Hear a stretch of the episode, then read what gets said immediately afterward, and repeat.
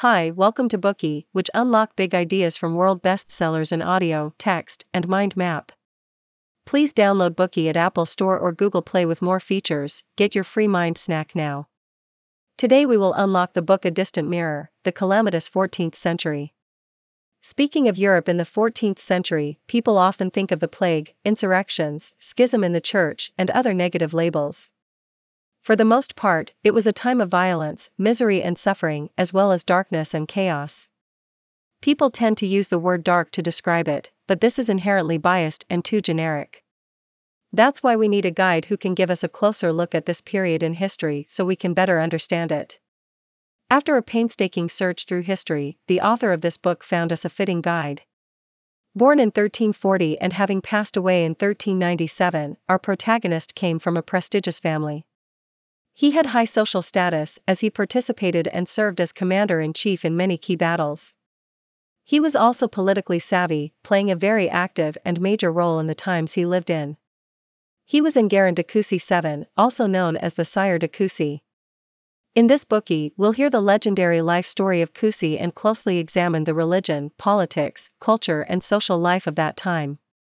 We'll see how the fate of an individual could be impacted by major historical events such as the Plague, the Hundred Years' War, the corruption of the papacy, and the rise of the Ottoman Turks. We'll learn about the Sire de Coucy's legendary life story through the following three parts. Part 1 Coucy's background, a prominent European noble family. Part 2 The rise of Coucy, how turbulent times shaped him. Part 3 The fall of Coucy, schism in the church and the Crusades. Part 1 Coucy's background, a prominent European noble family. Let's start with Coucy's family background first. To put it simply, he was born into a centuries old French noble family with a vast territory to its name. In 975, the Archbishop of Reims ceded the fief to the first Lord of Coucy, hence the Coucy family was established. Their earliest recorded activity dates back to 1059, when they built an abbey at the foot of the hill and provided it with financial support. In 1340 Enguerrand de Coucy VII, the last of the Coucys and our protagonist, was born. By then, the Coucys had become a powerful dynasty with three centuries of development on its shoulders. It was one of the four great baronies of France. They describe their glory and strength as such, not king nor prince, duke nor count am I, I am the lord of Coucy. So, how powerful were the Coucys in fact? The castle of Coucy, built in the name of the great Enguerrand de Coucy III, sat on a hilltop in Picardy. It was a magnificent structure with a central citadel, corner towers, fortification walls, and an underground network. The central citadel was higher than the Royal Tower of the Louvre and was capable of housing 1,000 men in a siege. It was the largest of its kind in Europe. The castle compound enclosed an area of more than 2 acres, or nearly 10,000 square meters. Visitors of the majestic castle would easily feel awe inspired, just like those who first set their eyes on the pyramids. Outside the compound, there was also a walled area of about six acres, containing stables and other service buildings, a tilt yard, and pasture for the knight's horses.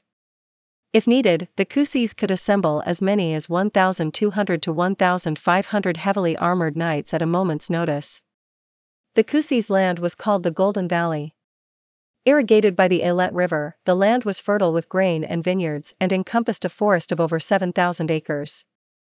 Picardy, where the Coucys' land was located, was known as one of the keys of the kingdom.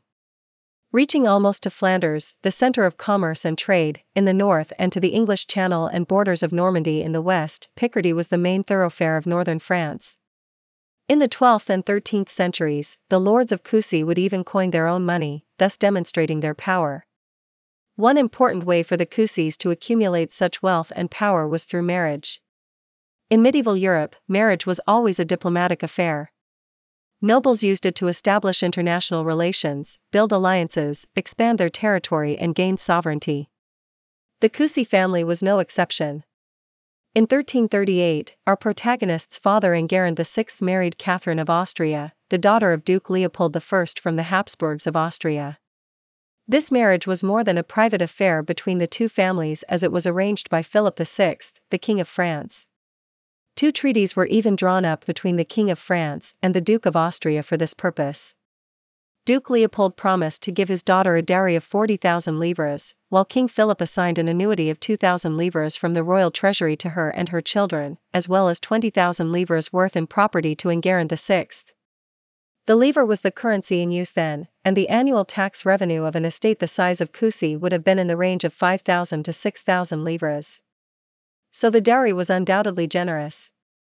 In return, Enguerrand VI vowed to serve the French royal family and defend their nation, leading his vassals to join the royal army against foreign invasions. Ideally, the medieval political structure was a contract exchanging service for loyalty, so lords didn't necessarily need to serve the king unless they saw potential profits.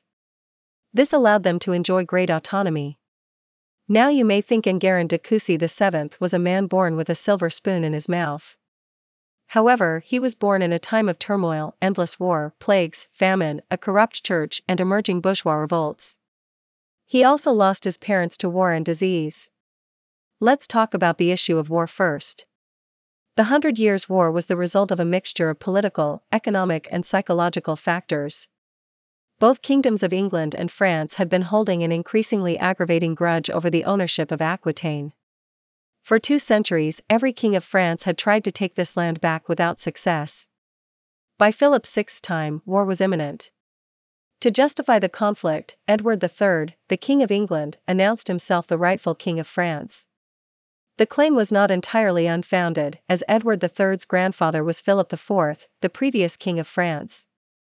According to the order of succession, after the death of Philip IV, the crown should have been inherited by his three sons. As his heirs died one after another, the title should have been passed down to his grandson, Edward III.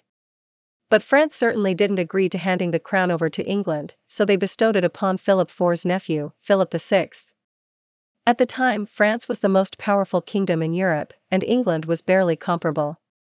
In terms of population alone, France had over 20 million people, while England had just over 4 million. However, the possession of Aquitaine and their alliance with Flanders gave Edward III two footholds at the borders of France. He thought he could challenge France, and the two kingdoms were never in peace thereafter. In 1346, when our Coucy was seven years old, his father Enguerrand VI died in a battle against the English forces. Two years later, his mother Catherine remarried. Unfortunately, just one year later, she and her husband both died of the plague. Known as the Black Death, this disease swept through Europe. It was a bubonic plague spread by contact and respiratory infection. The speed of contagion was extremely fast, and the death rate very high. Rumors told of people who went to bed feeling fine but died before daybreak, and doctors who visited the sick at their bedside yet died before their patients. Nearly 20 million people died of the plague, which made up about one third of the European population. Bodies were everywhere on the road, in the fields, and in the house. There were reports everywhere that people died so fast and in such large numbers that there was not enough time to bury them. Death's scythe sliced through all of Europe indiscriminately. Therefore, Coucy became an orphan. Still, he was raised into a young man with chivalry. In the Middle Ages, chivalry was an important theme in every noble boy's upbringing. From an early age, they were required to learn the three core subjects of riding, fighting, and falconry, as well as chess, singing, dancing, playing musical instruments, and other seemingly romantic skills. By the age of 14 or 15, they would receive further training to strengthen their combat skills. For example, they would practice how to pierce dummies with spears, use swords and other lethal weapons, and learn the rules of jousting. Chivalry dominated every aspect of noble life and was regarded as the universal rule for all Christian knights.